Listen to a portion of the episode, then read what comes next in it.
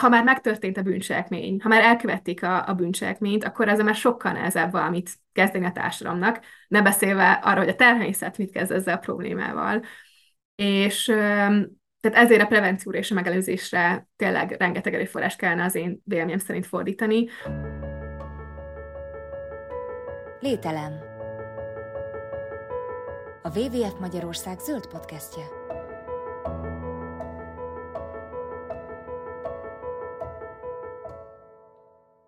Sok szeretettel köszöntök mindenkit, ez itt a Lételem, a WWF Magyarország zöld podcastje. Én Dobos Emese vagyok, a Világgazdasági Intézet tudományos segédmunkatársa, és a mai epizód témája védett fajok elleni bűncselekmények. Azt gondolom, hogy ehhez a témához keresve se találhattunk volna jobb beszélgetőpartnert dr. Balog Anna-Máriánál, aki a TRAFFIC munkatárs és a Life Spike projektnek a projektvezetője.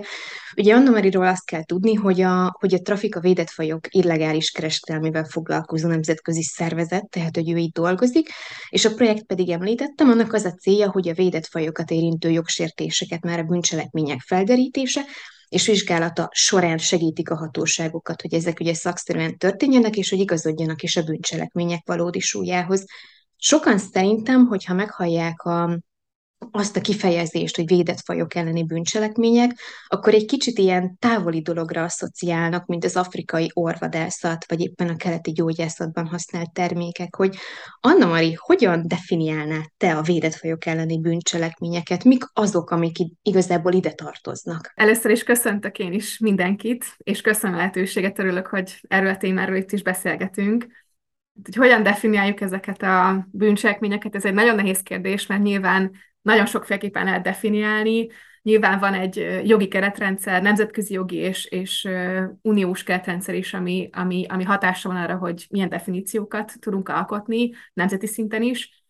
Az orvadászat meg a keleti gyógyászat kapcsán két dolgot eszembe, az egyik az, hogy végül is orvadászat az nem csak védett fajok ellen lehet elkövetni, a keleti gyógyászatban használt különböző gyógyhatású vagy jutatásúnak vért készítmények pedig nem minden esetben kapcsolódnak illegális kereskedelemhez. Lehet az is, hogy lehet fenntarthatóan is kereskedni védett fajokkal, és a gyógyítású készítményeknél is. Ez is egy út, amire mi bíztatjuk is a fogyasztókat. De hogy visszatérjünk az eti kérdésre, és tényleg megválaszoljam azt, amit kérdeztél, hogy onnan indulunk ki, hogy ki az áldozat. Ugye az áldozat egy védett faj, Magyarországon ugye lehet ez egy fokozottan védett faj, lehet védett faj, és lehet olyan faj is, ami nem a hazai nemzeti jogszabályok által védett, hanem Európai Uniós jogszabályok listázták be, Európai Uniós jogszabályok által védett.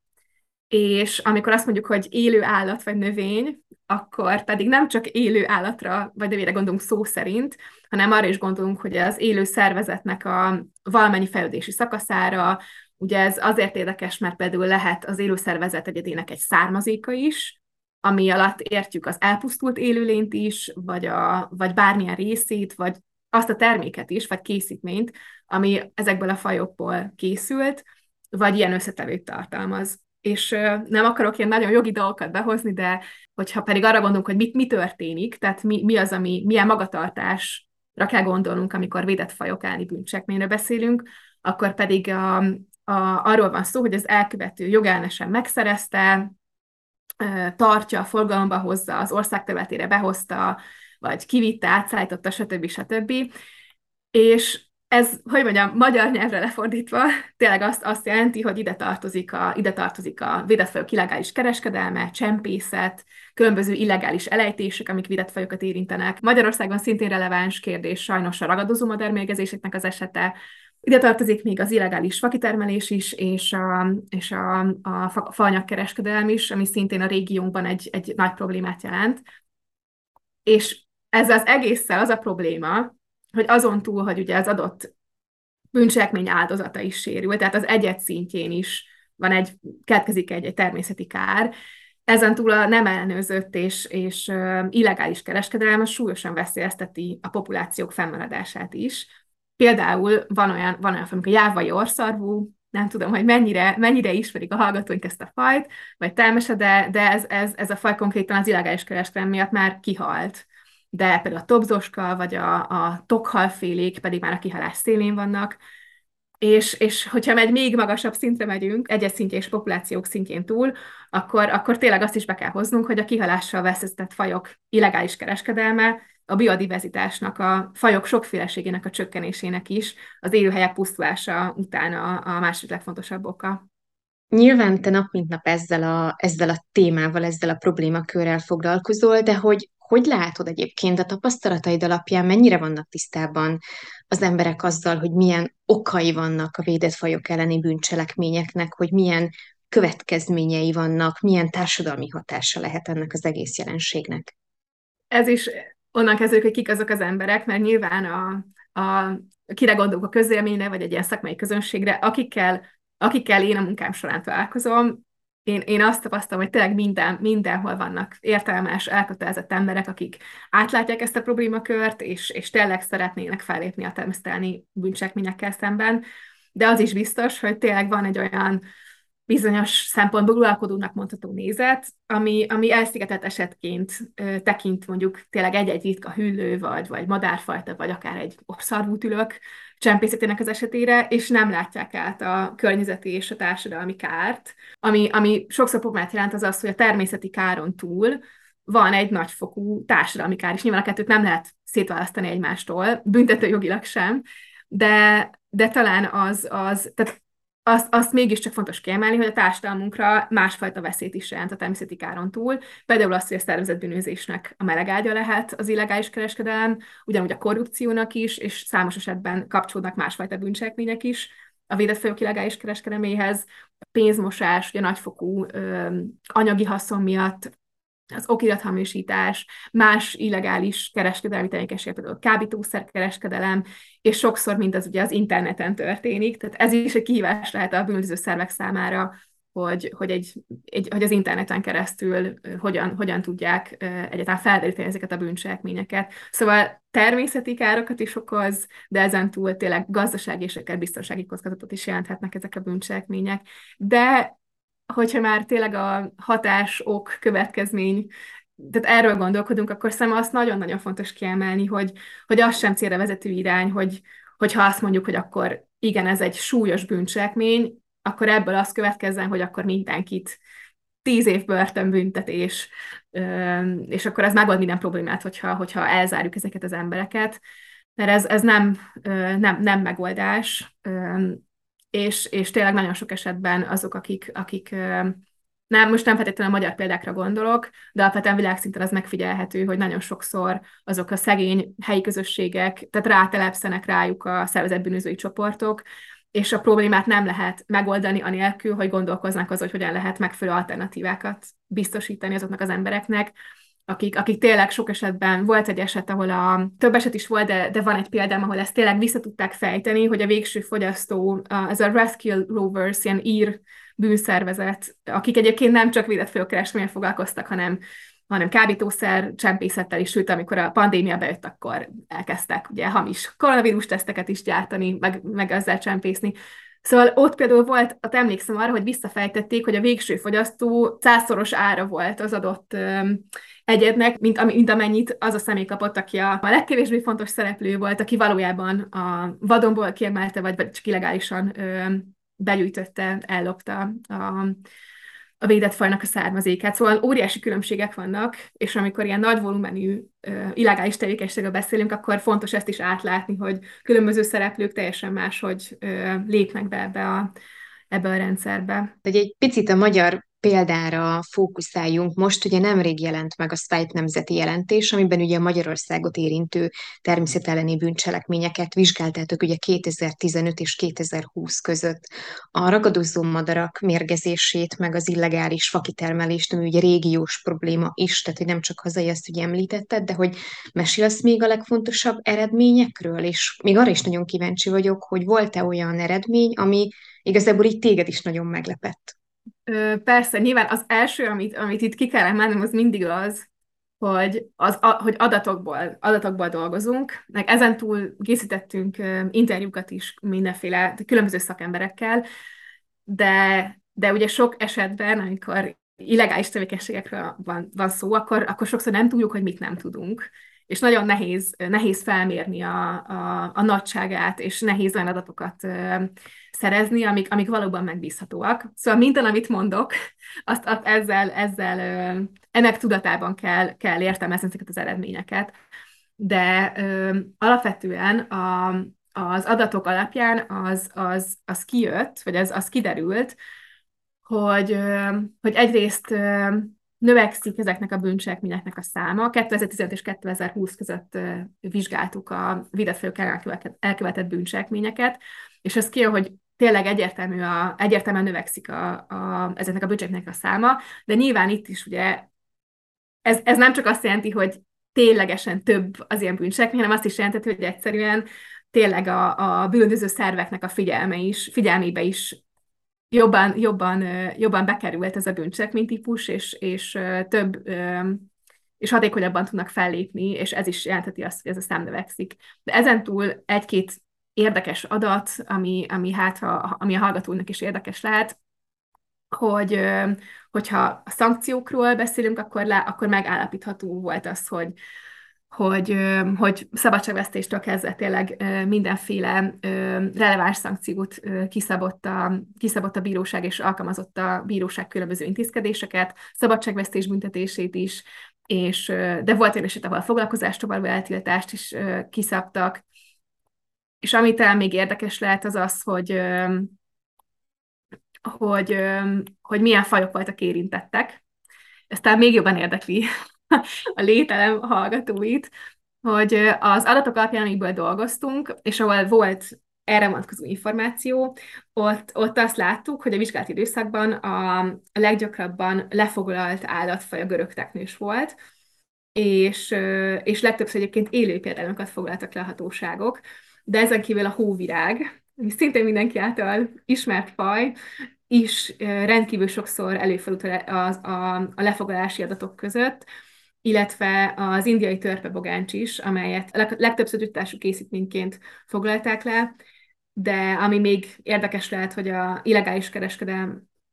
vonatkozó adatoknál a barna medve is megjelent, ugye mindenféle bőrtermékek, medvebőrök, trófák, de akár szőnyegek vagy szőmetermékekként is, és az oroszlán is élő állatként megjelent elfoglalási adatokban, de talán klasszikusabb példa az, hogy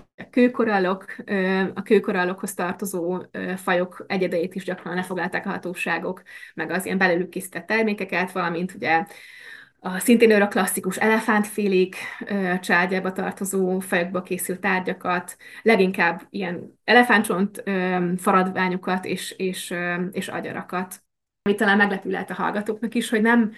nincs egy ilyen varázsszer, nincs valami csodagyógymód erre a problémára. Persze nagyon jó, amikor vannak új technológiai megoldások, mindenféle drónok, vagy akár nekem is vannak kollégáim, akik az ilyen pénzügyi folyamatok kapcsán tényleg teljesen új technológiai megoldásokat is alkalmaznak, de valójában bár nyilván vannak olyan helyzetek, ahol tényleg vannak, nem tudom, erőforrásokkal akár sem van szükség, van, ahol akár jogszabályokat is kellene módosítani, de valójában a megoldás az, hogy a különböző intézményeknek együtt kell működniük, hatékonyan, koordináltan kell fellépniük, és összehangoltan kell fellépniük, és rendszeresen képezni kell a munkatársakat. Szóval nincs valamilyen, hogy mondjam, ilyen fényes és ilyen mindent megoldó csodaszer, hanem tényleg a összehangolt fellépés, koordinált fellépés, és intézményközi együttműködés, és a rendszeres képzés, ami a gyógymód erre hát nem betegségre, de hogy erre a problémára. És egyébként még ami ennek kapcsán még hát nem kifejezetten egy meglepő eredményként hozom ezt be, de mindenképpen egy olyan dologként, amire szerintem érdemes figyelmet fordítani a jövőben is, az, hogy a megelőzés nagyon fontos. Ugye mi kifejezetten azzal foglalkoztunk, hogy mi történt a büntetőeljárásban, annak is nyilván csak egy szeletével foglalkoztunk, de ugye ha már megtörtént a bűncselekmény, ha már elkövették a bűncselekményt, akkor ezzel már sokkal nehezebb valamit kezdeni a társadalomnak, ne beszélve arról, hogy a természet mit kezd ezzel a problémával. És Tehát ezért a prevencióra és a megelőzésre tényleg rengeteg erőforrás kellene az én véleményem szerint fordítani. A másik oldal pedig az, hogy ha már megtörtént a baj, akkor pedig kiemelten fontos lenne az, hogy a témával foglalkozó szakemberek, és hát nyilván akár a érdeklődő közvélemény is, tehát forduljon a helyreállító igazságszolgáltatás felé, tehát a megtalás helyett arra is törekedjünk, vagy legalábbis mellett arra is törekedjünk, hogy a keletkezett természeti és társadalmi károkat is azonosítsuk és helyreállítsuk. Nyilván Magyarország szerepe már csak azért is nagyon fontos, mert ugye az országunk határos a Schengeni övezeteken kívül eső országokkal is, és hogy nyilván ugye, hogyha már az EU-ba bekerülnek a termékek, akkor már ugye nem feltétlenül esnek kifejezetten szigorú ellenőrzés alá. És hogy látod egyébként, hogy Magyarországnak mennyiben sajátos a szerepe, akár ugye az illegális kereskedelemben, vagy van-e itthon a védett fajok elleni bűncselekményeknek valami hazai sajátossága? Nagyon jó, hogy említed a Uniót, és tényleg az ezt övező problémákat, és ezért is nagyon-nagyon fontos az, hogy összehangoltan lépjünk fel, és hogy uniós szinten is pont ebből az adottságunkból fakadóan nagyon fontos az, hogy összehangoltan cselekedjünk, és mert máskülönben kifejezetten tényleg a védett fajok elleni bűncselekmények kapcsán az illegális kereskedelmet nem lehet másképp felszámolni, mint hogyha ezek a uniós országok is nagyon hatékonyan együttműködnek. De felsz a kérdésedre, szóval Magyarország hát sajnos egyértelműen problémát jelent a természetelleni bűncselekményeknek a jelenléte. Ugye egyrészt, ahogy mondod, nagyon helyesen, tényleg van abban is, hogy több nagy felelősségünk, hogy az országunk területére, tehát az átfelelő tranzit szállítmányoknak az ellenőrzésében, abban, hogy az illegális példányok, ha az Európai Unió területére és vagy Schengeni övezetbe bejutnak, akkor tényleg utána sokkal nehezebb elderíteni a bűncselekményeket. Másrészt sajnos felvevőpiaca is vagyunk, már nem te meg én valószínűleg, de veszélyeztetett állat- és növényfajoknak a felvevőpiaca is Magyarország, és nyilván ezekből a fajokból készült termékeknek, és ezt is ellenőriznünk kell, és egyébként Magyarországon is élnek olyan fajok, amik keresettek a nemzetközi kereskedelemben, és ezt is meg kell akadályoznunk, hogy ezek bekerüljenek ebbe a forgalomba. És mi kifejezetten Magyarország kapcsán ugye a védett fajok illegális kereskedelmét vizsgáltuk, valamint az illegális eletéseket és a ragadozó madármérgezéseket, amivel egyébként a Magyar Madáregyesület foglalkozik kifejezetten, de mi is foglalkoztunk ebben a projektben velük együttműködve, és talán, Szóval, ha tényleg valami sajátosságot emelnék ki, egy érdekes esetet hoznék szerintem be,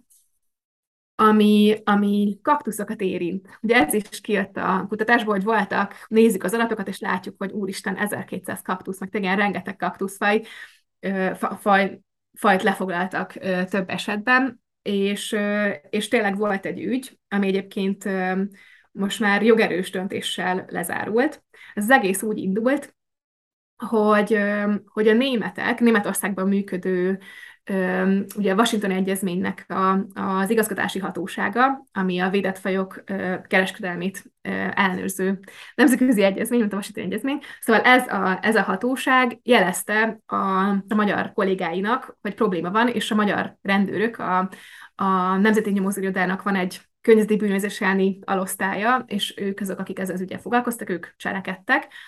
Mert az volt a probléma, hogy az interneten árultak különböző ritka kaktuszfajokat óriási összegekért magyar állampolgárok. És ugye ami történt, tehát ezek a személyek Mexikóba utaztak, és ott illegálisan begyűjtöttek ritka kaktuszfajokat, majd eladták az interneten keresztül tényleg rendkívül sok pénzért külföldre. A magyar hatóságok becslései szerint több 100 millió forint értékben adták le ezeket a fajokat, szóval tényleg egy hatalmas nyereséget realizálhattak ezek a személyek, és ami ez egy jó példa, mert tényleg ahhoz, hogy végül most egy jogerős döntés született, ez az is szükséges volt, hogy tényleg nem csak a német hatóságok segítettek, hanem a Mexikó állam is, tehát Mexikó is be volt vonva, mert voltak olyan kérdések, amik kellettek, a bizonyításhoz szükségesek voltak, és ebben tényleg ők tudtak segíteni, hogy valóban ezt a fajt ekkor és ekkor fedezték fel, nem lehetett korábban begyűjteni a vadonból, stb. Szóval tényleg kellett egy nagyfokú nemzetközi együttműködés is, és ami miatt még szerintem egy nagyon jó példa, és ami miatt ezt behoztam ebbe a beszélgetésbe, az az, hogy ugye megszületett a jogerős döntés az ügyben. És 12 terhelt, nyilván különböző szerepekben voltak, szóval különböző szankciókat szabtak ki rájuk. Volt ugye tényleg a szabadságvesztéstől kezdve a megrobásig, és két dolog miatt érdekes, az egyik az, hogy a vagyon visszaszerzés hogy történt, vagy hogy ez egy jó példa arra, hogy ez nagyon bonyolult tud lenni, ahol végig tudták követni az adott növénynek az életútját, onnantól kezdve, hogy Mexikóból tényleg illegálisan begyűjtötték, és ezt egy szakértő kimondta, hogy a vadonból származik, odáig, hogy tényleg tudták azt bizonyítani, hogy eladásra kínálták, találtak arra bizonyítékokat, hogy ugye tovább értékesítették a terheltek az adott faegyedét, és hogy ezért valóban kaptak is ellenértéket, így történt vagyon elkobzás, 1 és 4 millió forint körüli értékben. Ugye ahhoz képest, amit mondtam, hogy a hatóságok óvatos becslés alapján több 100 millió forintos nyereséget realizáltak. Igen, ez valóban zavarhatja az igazságérzetünket, de másik oldalról meg nyilván ugye ezt tehát a bizonyítási teher miatt a büntető eljárásnak a menete és az ártatlanság vélelme az mindenkit véd, tehát téged és engem is, minden hallgatónkat. Szóval nem önmagában azzal van a probléma, hogy most 1 vagy 4 millió forintot tudtak visszaszerezni, vagy hogy ez hogy alakult a büntetőjárásban, hanem tényleg az, amit mi most el tudunk magunkkal vinni, haza tudunk vinni ebbe a beszélgetésbe, az tényleg az, hogy ez egy elképesztő mértékben profitábilis tevékenység, hatalmas nyereséget tudnak realizálni az elkövetők, és ez sokszor ezt nem tudja lekövetni az igazságszolgáltatás rendszere. Még egy dolgot emelnék itt ki, kifejezetten ennek az ügynek a kapcsán, ami bízom benne, hogy egy magyar sajátosság, mert szerintem egy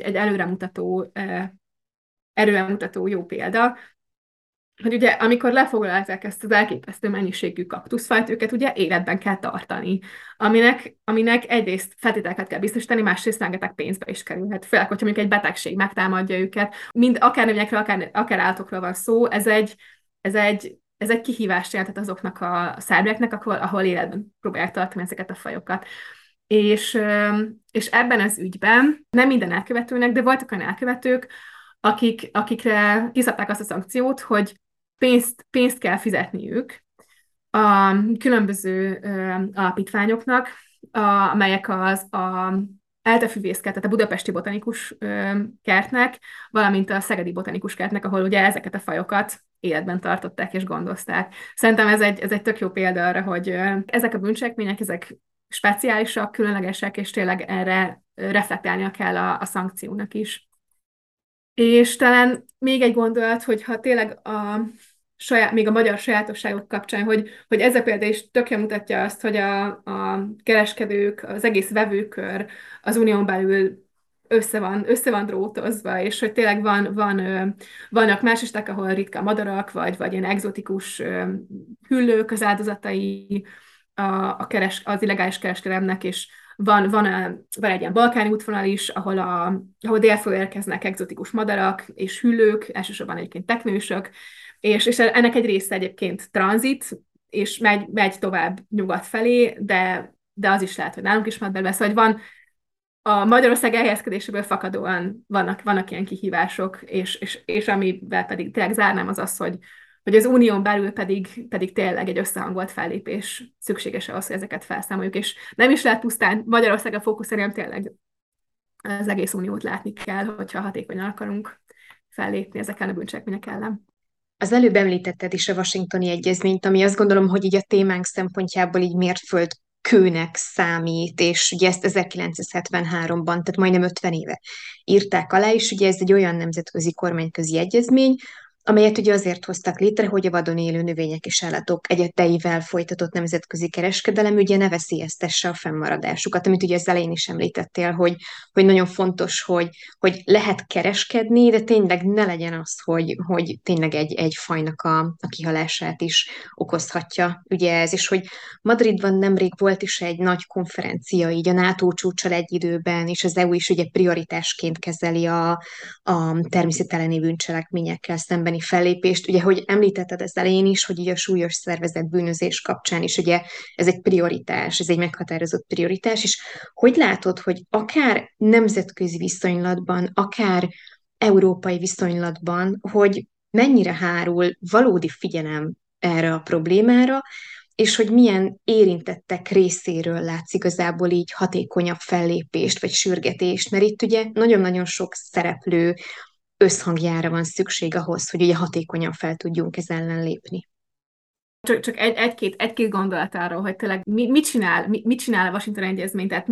mit jelent az, hogy van egy ilyen nemzetközi egyezmény, aminek tényleg, ahogy mondtad is, ugye államok és egyébként az Európai Unió is a részes fele. Ugye ez tényleg azt jelenti, hogy mondjuk az előző példában volt ez a ritka kaktuszfajok Mexikóban, de akár hozhatnánk gepárkököket Szomáliából, vagy vándorfolyom tojásokat Magyarországról, ezek mind nemzetközi védelmet élveznek, és a veszélyeztetettségnek a mértékétől függően nem lehet, vagy csak nagyon-nagyon szigorú szabályoknak megfelelve lehet velük kereskedni. Ugye 3 szintű védelmet alkot a Washingtoni Egyezmény, és még azt fontos talán kiemelni, hogy ez az egyezmény ez kifejezetten a kereskedelemre fókuszál, és nyilván vannak más természetvédelmi kérdések is, de a Washingtoni Egyezmény ez kifejezetten erre fókuszál. És igen, szóval, hogy nem, bár ez önmagában egy jól működő rendszer, de nyilván a végrehajtás ezeknek a jogszabályoknak nem feltétlenül mindig kielégítő, és itt jön be újra az a problémakör, hogy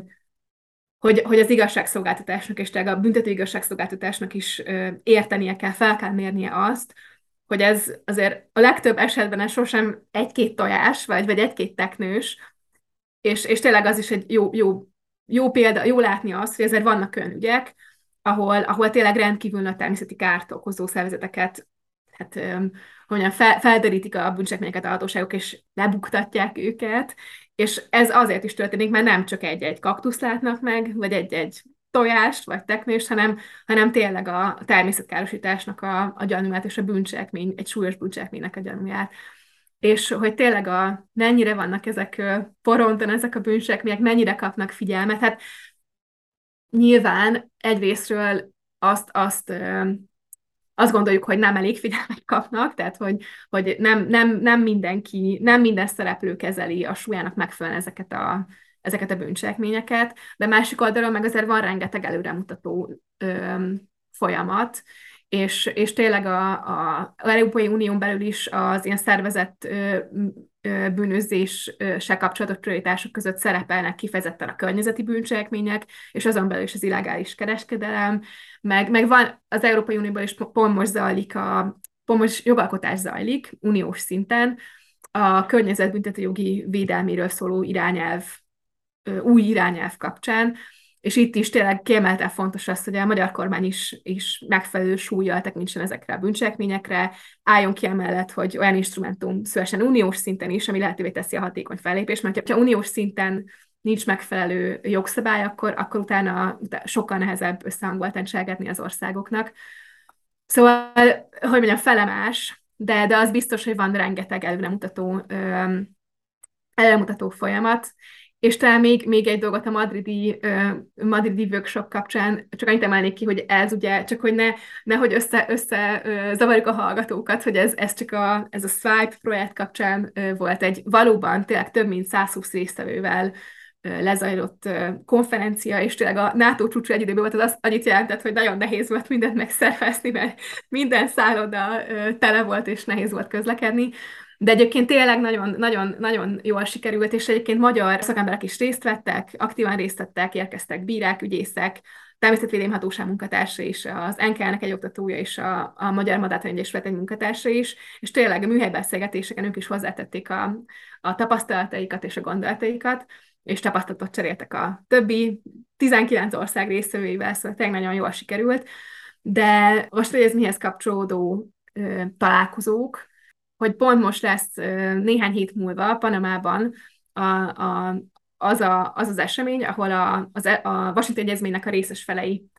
találkoznak, mert az ő képviselők találkoznak, és eldöntik azt, hogy pontosan milyen fajok azok, amik, tehát hogyan lesznek-e új fajok, akiket ugye például felvesznek a listákra. Szóval ez egy kicsit nagyobb valami, nyilván a mi eseményünk is nagyon fontos volt, és tényleg őszintén hiszem azt, hogy nagyon hasznos volt az összes résztvevőnek, de a világszinten, ami egy fontos konferencia lesz, az néhány hét múlva, vagy hát amikor most felvesztük ezt a beszélgetést, ahhoz képest néhány hét múlva a panamai felek konferenciája lesz. Említetted ugye, hogy a védett fajok elleni bűncselekmények érintik a hóvirágoktól elkezdve, a védett kaktuszokon át, a gepárd kölykökön keresztül, ugye az oroszlánokig, a barna medvéket, és tényleg minden fajt, és eszembe jutott ennek kapcsán, hogy főleg az állatjogi aktivisták használják ugye a faizmus kifejezést, ami ugye a köztudatban, azt gondolom, hogy ugye Péter Singer, ausztrál erkölcsfilozófus munkássága kapcsán került be, hogy ugye ez azt mondja ki, hogy bizonyos fajoknak felsőbbrendűséget tulajdonítunk, hogy bizonyos tulajdonságokat, értékeket bizonyos fajokhoz kapcsolunk, és hogy ugye ezzel szemben meg ugye arra lenne szükség, hogy egyáltalán ne kössünk fajokhoz felsőbbrendűséget, hanem ugye, hogy minden faj egyenlő, és hogy nagyon kíváncsi vagyok arra, hogy látod, hogy tesznek a hatóságok vagy a közvélemény különbséget annak kapcsán, hogy milyen fajt érintett az a bűncselekmény? Tehát, hogy mondjuk így nagyon gyakorlatiasan feltéve a kérdés, hogy mondjuk nagyobb prioritást élveznek a gepárdkölykök, mint a kaktuszok? Nyilván én nem mondok el sem igen, sem nemet. De egyébként a valóság tényleg azt mutatja, hogy persze, sajnos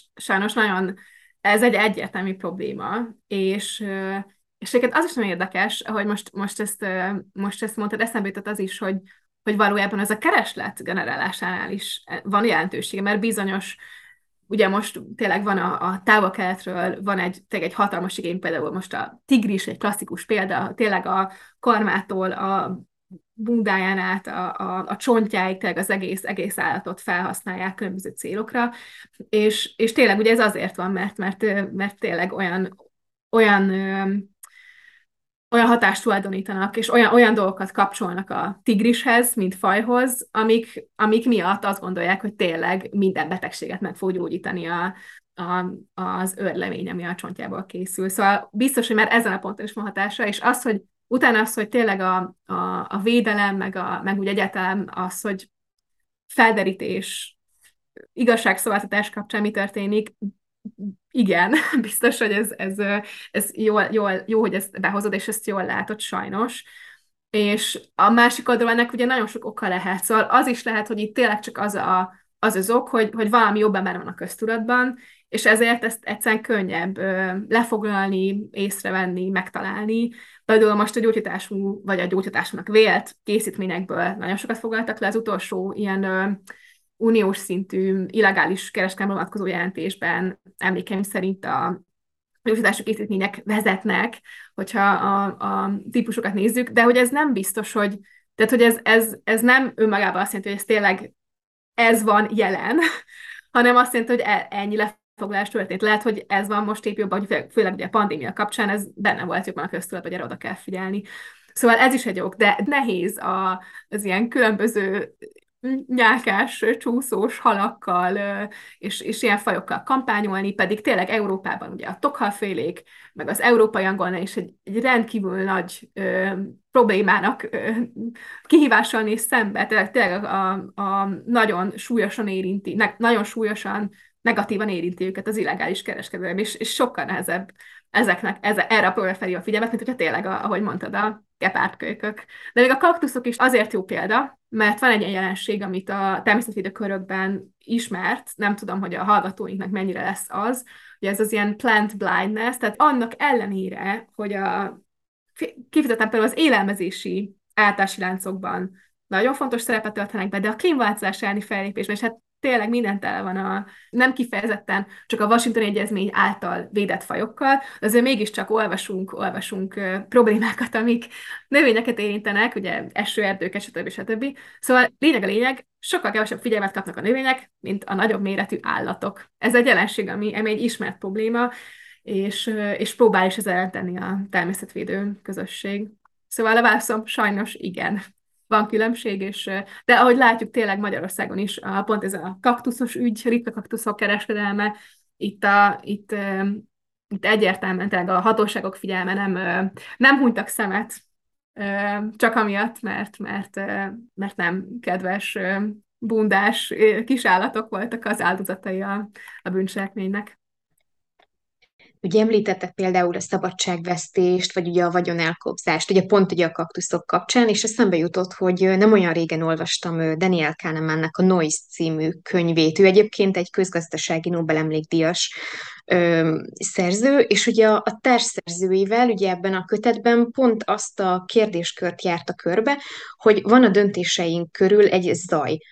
És hogy ugye ez azt jelenti, hogy nagyon sok ilyen bírói gyakorlatot nézett meg, hogy ugye relatív ugyanolyan esetek kapcsán mennyire iszonyú nagy a szórás, hogy összességében a bírók milyen ítéletet hoznak. Tehát, hogy az is befolyásolja például ezeket, hogy ha a bírónak a kedvenc fozicsapata vesztett előző este, akkor valószínűleg sokkal súlyosabb ítéletet fog hozni ugye az adott per kapcsán is, hogy látod egyébként így a gyakorlatban, mennyire nagy ez a fajta szórás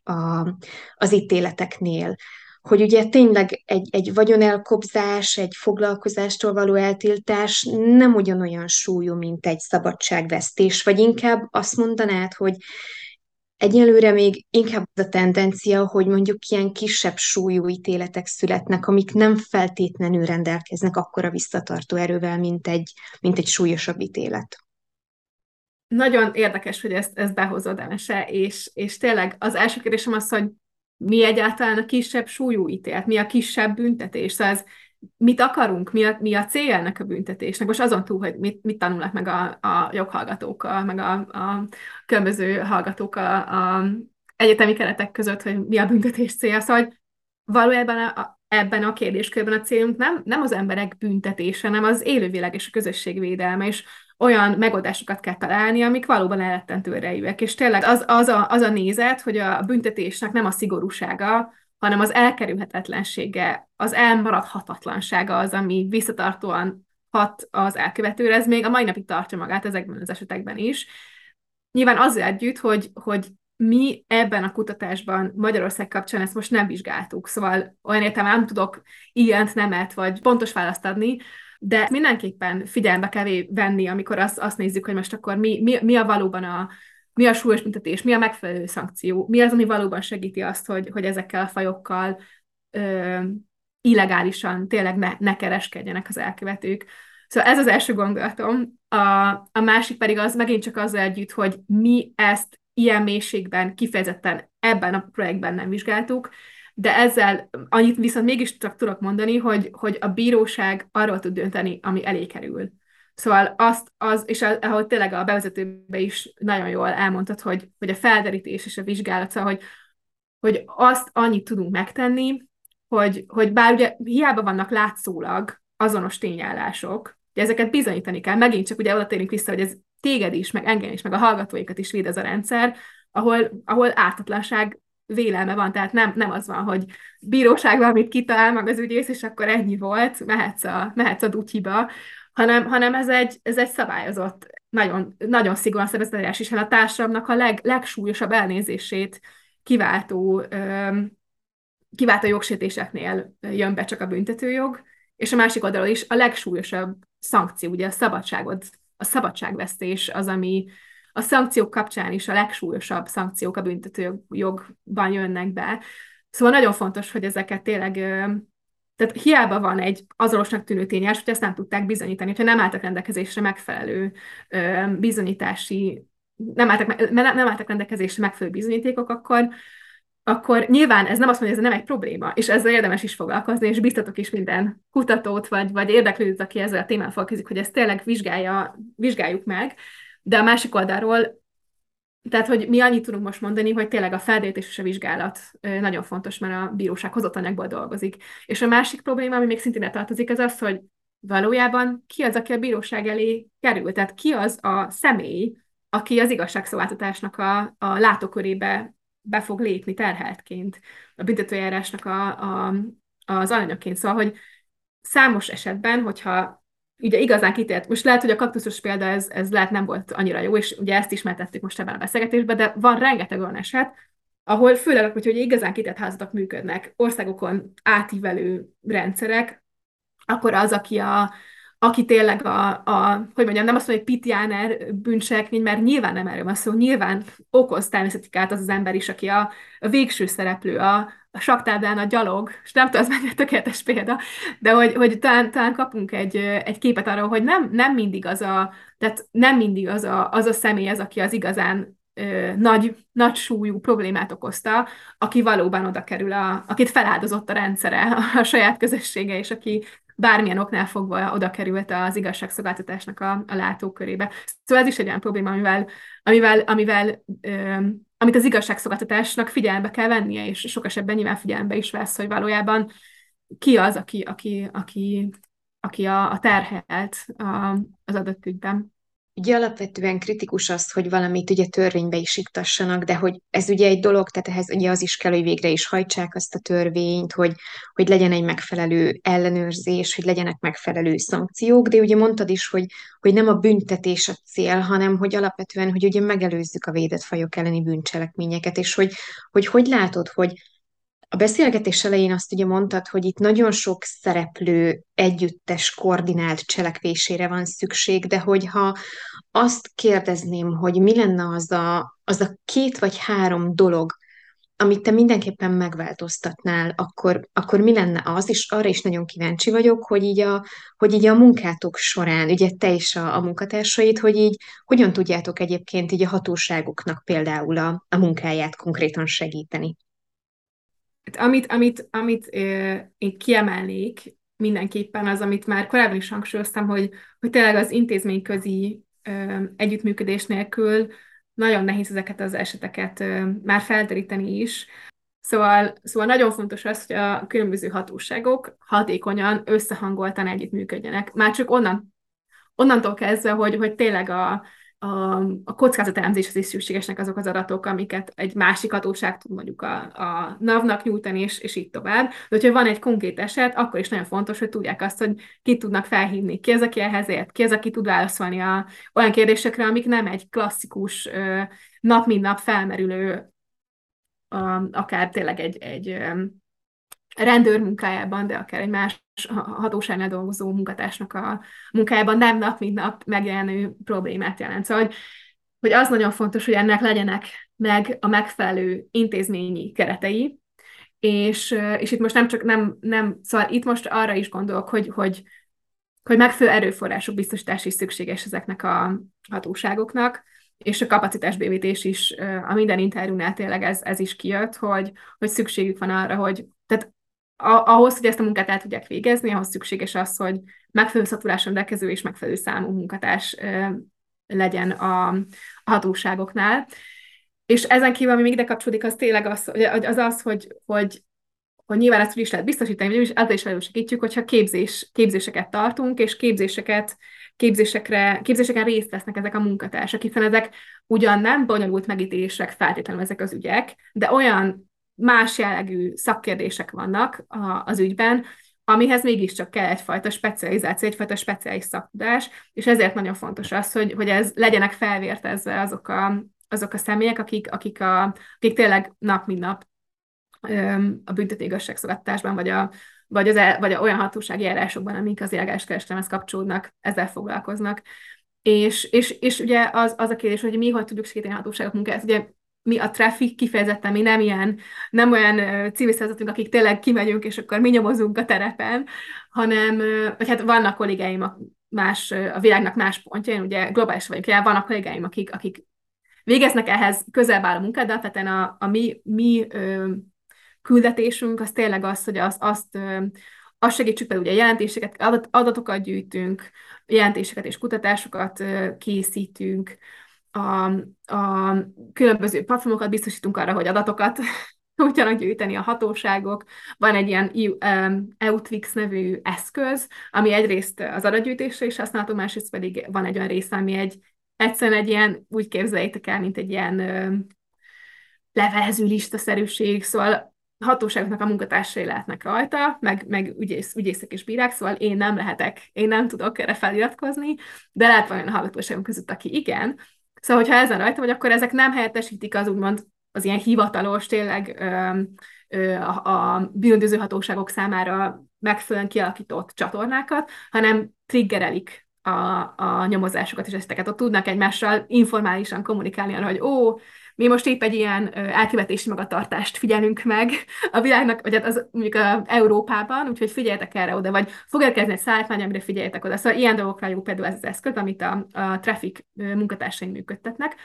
és ezen kívül pedig a képzések. De nem kizárólag mi tudunk képzéseket tartani, de mi tartunk sok-sok képzést, és tényleg, ahogy igen, tehát előző héten pont voltam Romániában, amikor kifejezetten a Swipe projekt kapcsán tartottunk egy képzést különböző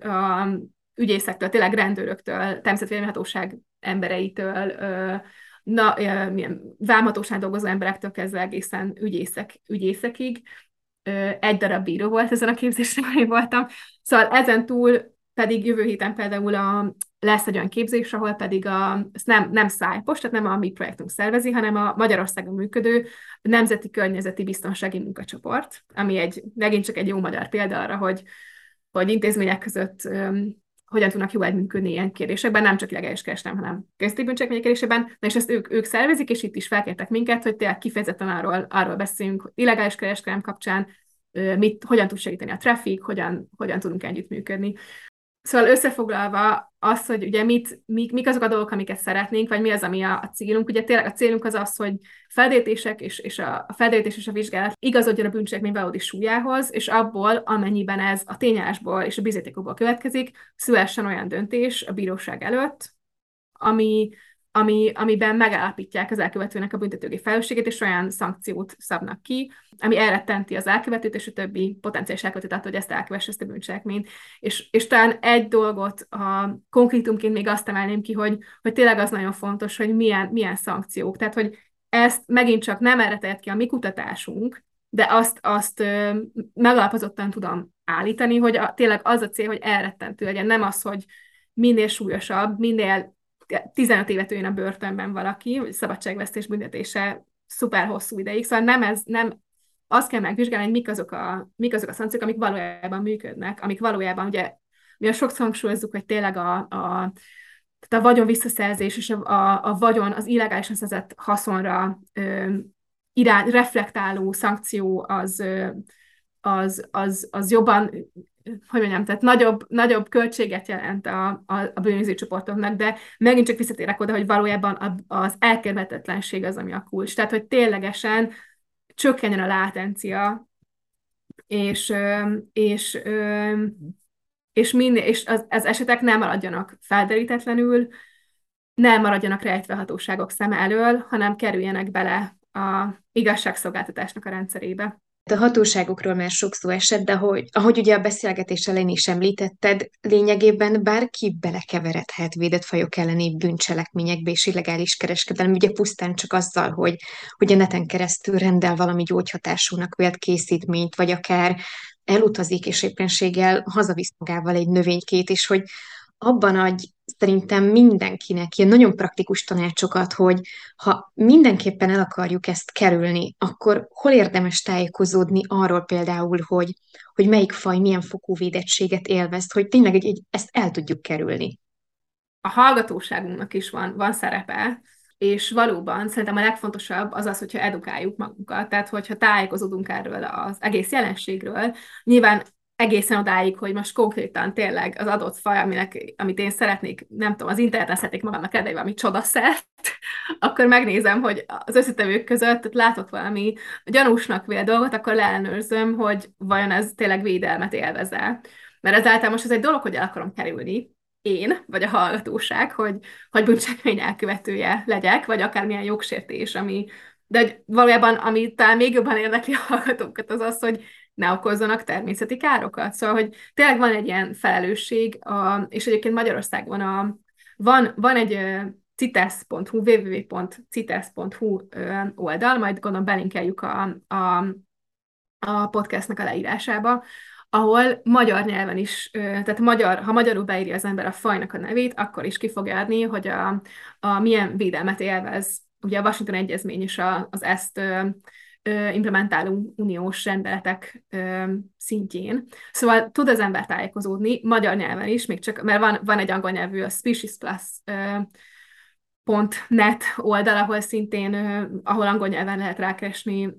ezekre. A citesz.hu egyébként ezen alapul, szóval ezt ajánlom mindenkinek, aki szeretne tudatosabb fogyasztóvá válni. Nyilván a másik oldalról nem minden felelősség a fogyasztót terheli, ezt nem szeretném, hogy ezt a farsképet kapják a hallgatóink, de azért nyilván, ahogy mondtad, tényleg van, ahogy igen, tök jól említetted, ugye, tényleg a turizmus is említetted, hogy ne hozzunk haza nyaralásra mindenféle ilyen kagyló, csigahéjat, amit a tengerparton gyűjtünk, tengeriteknős páncélból készült ékszereket, hajcsatokat, hangszert, maszkot, stb. Vagy akár korallokat, vadon élő madarak tollából készült ajándéktárgyakat, vagy kitemett állatok, ezekre tényleg oda tud figyelni tényleg mindenki, de a hangszerek vásárlásakor is odafigyelhetünk arra, hogy milyen alapanyagokat használtak, ne vegyünk elefántagyarból, vagy csontból, orrszarvú tülökből, különböző cetféléknek a fogából készült maradványokat, mondjuk a, nem tudom, narvál, ámbrástszert, stb.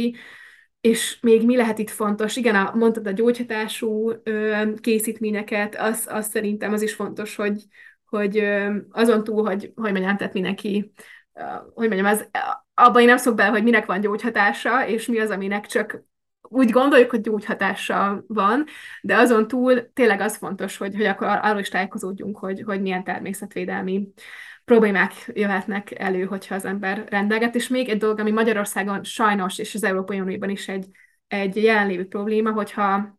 a háziállatot tartunk, és mindenképpen egy egzotikus fajt szeretnénk az otthonunkban tartani, akkor azon túl, hogy megfelelően tartjuk, azon túl figyeljünk oda arra, hogy rendeljenek a papírjai, mert például tehát az ilyen típusú dokumentumoknak a hamisítása egy nagyon bevett szokás. Az elkövetők ugye a részéről, szóval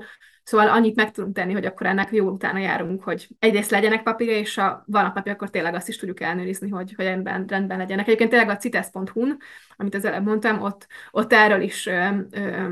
több információt a hallgatóink elérhetnek. És hát nem is tudom, még egy utolsó dolog, hogy a hatóságok munkáját is lehet segíteni, szóval van több olyan, ugye a kaktusz ügyben, amiről beszélgettünk, ott is ugye az interneten történt ugye az eladás, és ugye ez tényleg az internet nagyon nagy részben átköltözött a kereskedelem az internetre, és ez nem csak a dark webben van, hanem nem is csak a közösségi médiára gondolhatunk, hanem akár ugye azokra az oldalakra, ahol online bárki tud létrehozni egy profilt, és aztán tud ezeken az oldalakon vásárolni, és ezek teljesen, tehát nem a dark webben lévő területek, hanem most, hogyha beírjuk az internetre, akkor létre tudunk hozni egy profilt, és már tudunk vásárolni illegálisan begyűjtött kaktuszokat, meg egyéb fajokat. Szóval, amit meg tud tenni a mindennapi ember, a tudatos állampolgár, az, hogy akár tényleg az Instagramon is láttam, hogy van már ilyen funkció, hogy tudjuk jelenteni, meg rengeteg másik oldalon is van, és egy ilyen koalíció, amiben TRAFFIC is benne van, ami azért próbál tenni, hogy az online térben szűnjön meg az illegális, véletlenül illegális kereskedelme. Szóval van olyan lehetőség sok ilyen felületen, hogy jelentsük a hatóságnak kifejezetten azt, hogy védett faj, amit itt most el akarnak nekem adni. Szóval ennek ez is egy olyan dolog, amit az ember, nem is arra buszítok mindenkit, hogy most üljenek le, és órákon keresztül ezt önkéntesen végezzék, de hogyha szemben velük egy ritka hüllőnek tűnő bőrből készült táska, akkor azt tudják jelenteni a legtöbb felületen. Nagyon köszönjük, hogy itt voltatok velünk, ez volt a Lételem, a WWF Magyarország zöld podcastje, és a mai adás alkalmával dr. Balog Anna-Máriával, a TRAFFIC munkatársával és a Life Spike projekt magyarországi projektvezetőivel a védett fajok és a természet elleni bűncselekmények kérdéskörét jártuk körbe. Köszönjük még egyszer a figyelmet, és maradjatok velünk, hamarosan folytatjuk. Sziasztok!